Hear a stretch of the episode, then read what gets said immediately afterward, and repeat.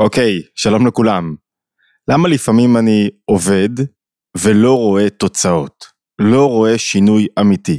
מה הכוונה? בואו נסרטט שני מצבים, בצורה כללית ביותר. מצב אחד זה מצב שבו האדם לא מודע למקום הרגשי שלו, לא מודע למאבקי הנפש שלו, הוא לא יודע למה הוא סובל מעצבות, או מכעס, או מחרדה, הוא לא מבין שום דבר בעולם המחשבות, הוא לא יודע למה תורדות אותו מחשבות זדוניות, קשות, הוא פשוט לא מודע מה קורה לו מתחת למכסה המנוע. אם הוא לא מודע, כל שינוי קטן, כל תובנה יכולה לעשות לו קפיצת מדרגה, ההתקדמות שלו היא, היא בקפיצות גדולות, כי פתאום הוא נחשף לעולם שלם של הבנת הנפש שלו, הוא יודע עכשיו מה הוא צריך ואיך הוא צריך להזין את הנפש שלו. לעומתו יש מצב שבו האדם מודע, הוא מכיר את הנפש, הוא מכיר את העולם הרגשי, הוא מכיר את המאבקים, הוא יודע כיצד הנפש לפעמים מגלה מידות רצויות, רגשות רצויים, ומתי הרגשות מתגלים בצורה לא רצויה, ואז הם הרגשות תוקפים אותו, וגורמים לו לחוש לא נוח ולא בטוב, והוא יודע מה הוא צריך לעשות, והוא אפילו מתאמץ, זאת אומרת, הוא מאזין לשיעורים, קורא, לומד, מבין את הדברים, יותר פתוח, יותר מודע. במקרים האלה לפעמים הוא חושב שהוא יגיע לתוצאות טובות יותר, זאת אומרת הוא ירגיש טוב יותר עם עצמו, הוא יהיה כבר במצב אחר מבחינה רגשית, ולפעמים הוא לא רואה תוצאות. למה הוא לא רואה תוצאות? פתאום יוצא לו יום ממורמר, הרבה יותר ממורמר, שנמשך כזה לאורך זמן, פתאום הוא לא מצליח להתגבר על חרדה שתוקפת אותו, פתאום עצלות או היעדר אנרגיות, היעדר כוחות, חוסר מוטיבציה, משתלטים לו על הנפש לאורך זמן, תקופה ארוכה, והוא לא מצליח לנהל אותם, את חוסר האנרגיות, לנהל בצורה נכונה. הוא פתאום סובל מבדידות, והוא לא יודע איך הוא מתמודד עם בדידות, ומה, איך הוא יכול להתמיר את הבדידות למקום אחר בנפש. הוא יודע, אבל הוא לא מצליח לעשות את זה ברגע האמת. הוא לא רואה תוצאות לעבודה שלו, ללימוד שלו. הוא לא רואה שהוא באמת מצליח להשתנות. הוא לא רואה שבאמת הוא או היא כמובן. לא רואים שמצליחים להתגבר על מצבי רוח, או לצאת מקורבנות, או לצאת מדיכאון ועצבות, או מסדרה של רגשות לא רצאים, או שהוא נופל בתוך קנאה, והקנאה הזאת היא מחלה בו חלקים טובים מהנפש, וגורמת לו לעשות דברים שהוא לא רוצה לעשות, ולהיות במקומות שהוא לא רוצה להיות, ולקבל את ה... החלטות שלו, את הבחירות שלו, מזווית ראייה חיצונית, של רק מה חושבים עליי, ו- ו- ואיך הדברים אני רוצה שיראו, ולא מה האמת של הדבר, ומה התכלית של הדבר. למה זה קורה? למה מישהו לא רואה תוצאות? מבין, מתאמץ, ועדיין לא רואה תוצאות? מנסה, נרשם לקורס, נרשם לסדנה, מנסה להבין מה קורה לו מתחת למכסה המנוע, לטפל, לשנות, ולא רואה שינוי אמיתי. מה הסיבה לכך? לפני שנענה על הסיבה, אני מזמין אתכם להירשם לערוץ התבוננות, לערוץ שלנו מי שעדיין לא רשום, וכמובן אפשר להצטרף לקבוצות הוואטסאפ, שם אנחנו שולחים עדכון לגבי פעילות ביוטיוב, מחוץ ליוטיוב, בזום, קורסים שונים וכולי, הרצאות פרונטליות מדי פעם, מוזמנים להצטרף. בואו נתחיל. למה אני לא רואה תוצאות? תחשבו על אדם שנכנס למכון כושר, והוא שילם, עושה את התרגילים, מסיים את השעה שלו, הוא לא רואה שינוי מהותי, זאת אומרת, הוא רצה שיהיה לו שרירים ידיים, ככה שהיד תתנפח, לא זזה היד, נשארת אותו יד צרה ודקה, הוא רצה שלא תהיה לו איזה קרס קטנה, ועדיין הוא רץ, חמישה, שבעה קילומטרים בשבוע, שלוש פעמים בשבוע, כל פעם חמישה קילומטרים או שבעה קילומטרים, ועדיין נשארה לו איזה קרס כזאת, והוא רצה להיפטר ממנה, למה זה קורה? סך הכל זה לא מיסטיקה למה זה קורה. למה זה קורה? כי הוא לא מתאמץ מספיק בתחום הגופני. מה זאת אומרת? אתה רוצה שהיד תתנפח, צריך להקפיד יותר על התזונה, על שעות השינה, אבל בעיקר להרים יותר משקל. תרים יותר משקל, זה הסוד. תתאמץ יותר, היד תתנפח. סך הכל האדם, מה, מה, מה, מה הבעיה שלו? שהוא חושב שהוא מתאמץ, אבל זה מאוד רלטיביסטי, מאוד סובייקטיבי, מאוד אישי, הוא כנראה לא מתאמץ מספיק, לא משקיע את המאמץ הנדרש, הוא חושב שהספיק שהוא נרשם למכון כושר, והוא הגיע, ואז הוא כזה בהצלתיים במכון כושר, או לא בעוצמה המספקת, כדי לראות תוצאות, צריך להתאמץ הרבה יותר. מה ההקבלה בתחום הנפש. מה ההגבלה בזה שככה מישהו למשל אומר לעצמו, אני חייב להוריד את המשקל והוא מתאמץ, אבל עדיין הוא חוטף פה סוכרים ושם סוכר ופה קצת עודף פירות וכל מיני דברים כאלה שגורמים לו לשמור על הבטן שלו. מה ההגבלה לכך בתחום הנפשי? בתחום הנפשי הסיבה לכך שאנחנו לא רואים תוצאות היא גם חוסר מאמץ. אבל איזה, באיזה היבט חוסר מאמץ?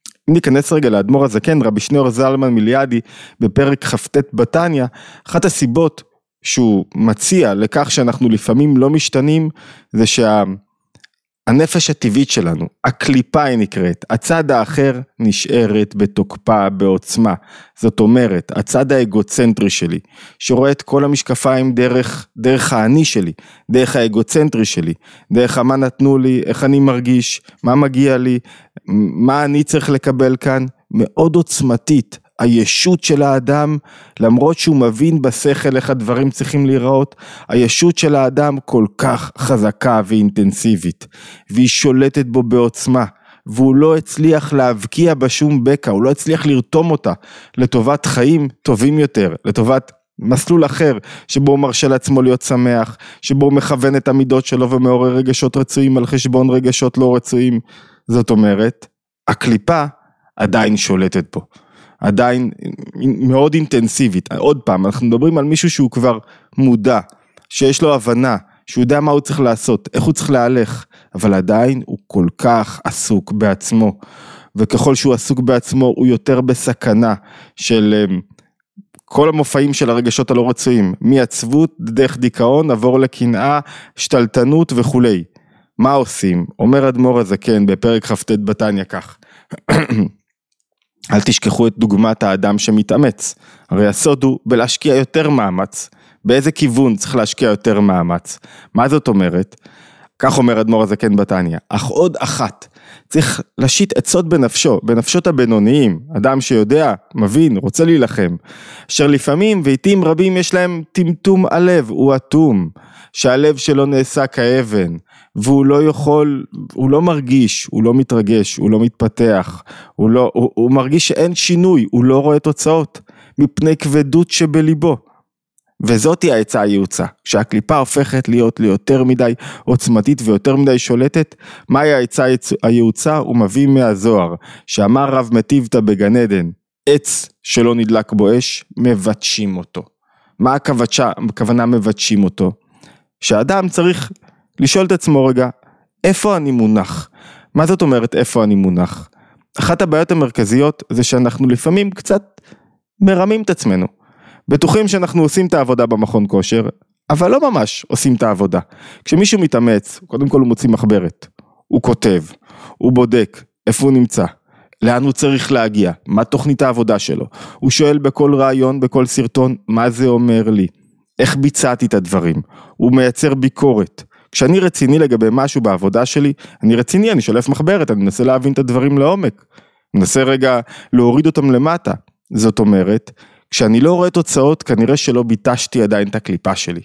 לא ביטשתי את הצד הזה האגוצנטרי מאוד שחופף אותי, והוא זה שמכווין כרגע את חיי, את ההתנהגות שלי, ובעיקר את העולם הרגשי שלי, ומונע ממני מלהתמלא אנרגיה פנימית של השליחות שלי, של מה שאני צריך להביא לעולם. ולמה, ואיך עושים את זה, איך מבטשים? חייבים, כמו עץ גדול, שאתה רוצה להדליק מדורה ולא נדלק בו אש, צריך לפרק אותו לחתיכות קטנות, שכל חתיכה כשלעצמה תוכל להידלק.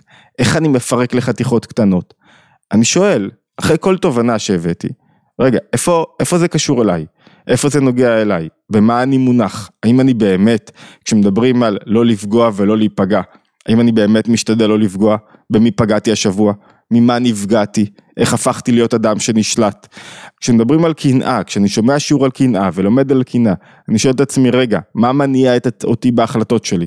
האם אני באמת מנסה לחקות חיים של אחרים, דרכי חיים, לבוש חיצוני, או שיש לי מקום פנימי ועצמאי? עד כמה אני מונח בגשמיות, בדברים, בחומריות, יותר נכון, ועד כמה אני מונח בדברים טיפה יותר מופשטים, יותר גבוהים, יותר נעלים, יותר רוחניים קצת, עד כמה יש לי סוגיה שמעסיקה אותי באמת, אנחנו מדברים הרבה על לימוד, עד כמה אני באמת לומד, האם אני באמת מרשה לעצמי ללמוד, או שתמיד אני אומר, אין לי זמן, אין לי זמן, אין לי זמן, אוקיי, את זה הבנתי, את זה הבנתי, שום דבר לא באמת חודר אליי, ובאמת, את רוב הזמן אני מחלה ברשתות החברתיות, בלי לשים לב בכלל, זורק את הזמן אינסוף. זאת אומרת, מה שנדרש כדי לשבור את הקליפה וכדי לראות את התוצאות, זה כנות ועבודה עם מאמץ גבוה יותר, בווליום גבוה יותר. זה לא מספיק שנרשמתי לקורס סדנה, מנוי להתבוננות, לא מספיק שבאתי רגע למקום, לא מספיק שהבנתי הבנה שכלית.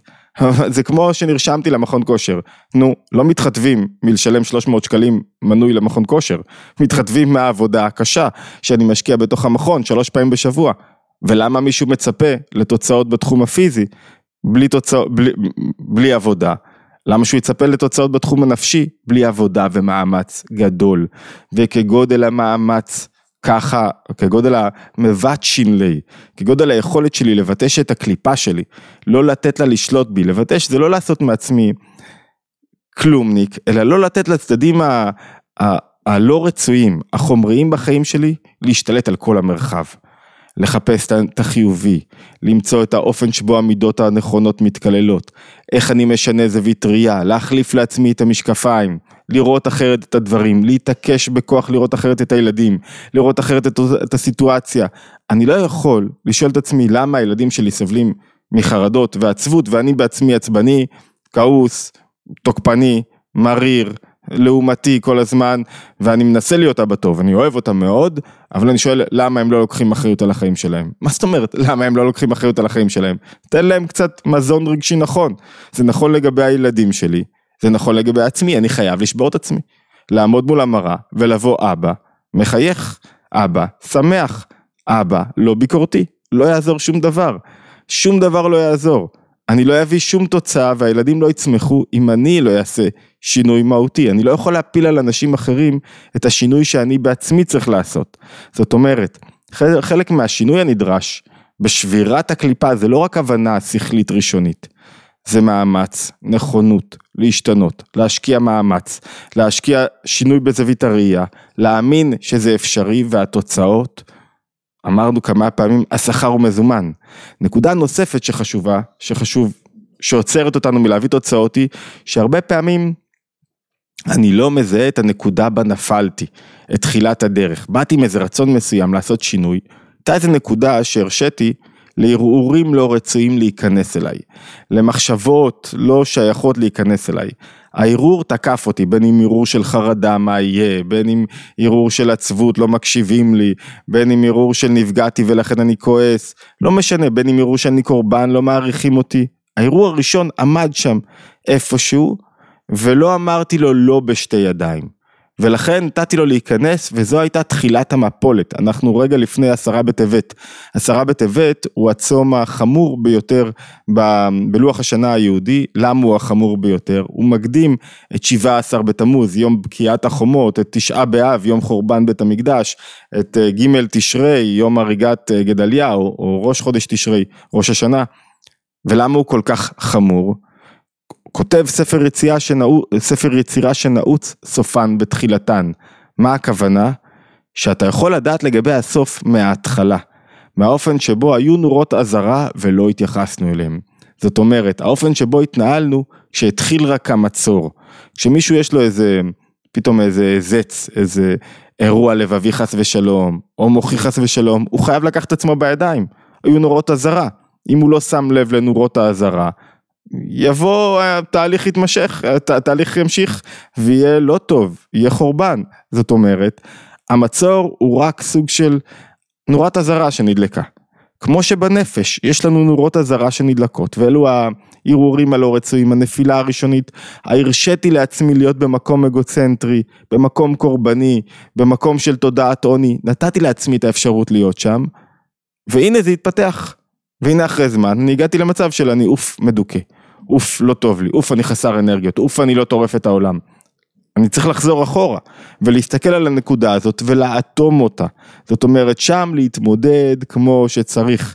זה, זה, אמרנו שעש, לא אמרנו, עשרה בטבת זה הצום היחיד, שאם אוכל בשבת, היו דוחים את כל ה... היו דוחים את השבת וצמים בשבת, אם הוא יאכל בשבת, וחכמים עושים סלטות, מלא כל מיני שינויים בלוח השנה, כדי שצום עשרה בטבת לא יחול בשבת. עד כדי כך הוא חמור, זאת אומרת, עד כדי כך צריך לפעמים ללמוד מהנפילות שלי, לחזור אחורה, להתבונן רגע, באומץ, איפה נפלתי, למה נפלתי, מה הדליק, מה התניע את הדבר הזה, למה דיברתי ככה, למה התפרצתי, מה התניע, איפה הייתה היבלת שבה דרכתי, איפה היה המצור שלי, איפה עשרה בטבת, המצור של נבוכדנצר על ירושלים, איפה הוא התחיל אצלי בנפש, איפה הוא היה סימן, איזה, איזה סוג של מנורת הזרה, שלא שמתי לי לב, אז לחזור, לוודא שאין לי יותר מנורות הזרה. זאת אומרת, הבשורה כאן היא, שאם אנחנו לא רואים תוצאות, אפשר לראות תוצאות, כנראה שאנחנו לא עובדים מספיק קשה, מספיק ברצינות, מספיק כמו שצריך, שצריך לעבוד על הנפש, כדי להביא את עצמנו לחיים טובים יותר, שמחים יותר, מלאים יותר, בלי רגשות לא רצויים, תוך כדי שיפור מערכות יחסים, ושיפור הביצועים שלנו. חייבים לעשות את זה, אבל חייבים לעשות את זה ברצינות, זה לא עבודה על הדרך, מסמן וי על הדרך, אוקיי, אבל העבודה הזאת היא צריכה להיות, וזו הנקודה האחרונה, שלפעמים אנחנו לא רואים תוצאות, כי אנחנו לא באים בגישה הנכונה, והגישה הנכונה היא לא גישה של אוף יש לי עבודה, אלא איזה שמחה גדולה שיש לי עבודה, איזה כיף שיש לי הזדמנות להיות לוחם, איזה כיף שיש לי הזדמנות לשפר, ולצאת ממצבים לא רגשיים, לא רצויים, ואיזה כיף שזו ההזדמנות שלי להכיר את עצמי יותר טוב, ולהכיר את התכלית של החיים שלי, ולהכיר את, ה, את, את, את, את הנפש שלי, ומי אני באמת, איזה כיף זה, זאת אומרת יותר מאשר כיף, זה זכות, והזכות הזאת צריכה להתקבל בשמחה, כי יש לי הזדמנות להתרומם ולצמוח ולגדול, ואסור לוותר על הזכות הזאת, זאת אומרת, אם אני בא לעבודה הזאת, כמו שאני בא לכל העבודה, עם, עם כתפיים שמוטות, ועם תנועה של עצבות, ואני לא מרוצה מאוף, למ, אוף, למה דווקא אני עכשיו צריך לוותר על מחשבות של, של אני במרכז, ו, ואם אני בא כך לעבודה, היא לא תצליח. העבודה הפנימית, נפשית, חייבת לבוא בעליזות, בשמחה, בהתרוממות רוח, ב... אני לא מסכן, שאני צריך להתגבר עכשיו על איזה תנועה, בתנועה של מרש, ניצחון כזה, יאללה, קדימה, נצליח, ואם אני בא בגישה אחרת, הסיכוי שלי להניב תוצאות, הוא הרבה יותר נמוך. התבוננות, מוזמנים להירשם לערוץ, ולהצטרף לקבוצות הוואטסאפ, יש לינק בתוך הערוץ, להשתמע בהתבוננות היומית הבאה.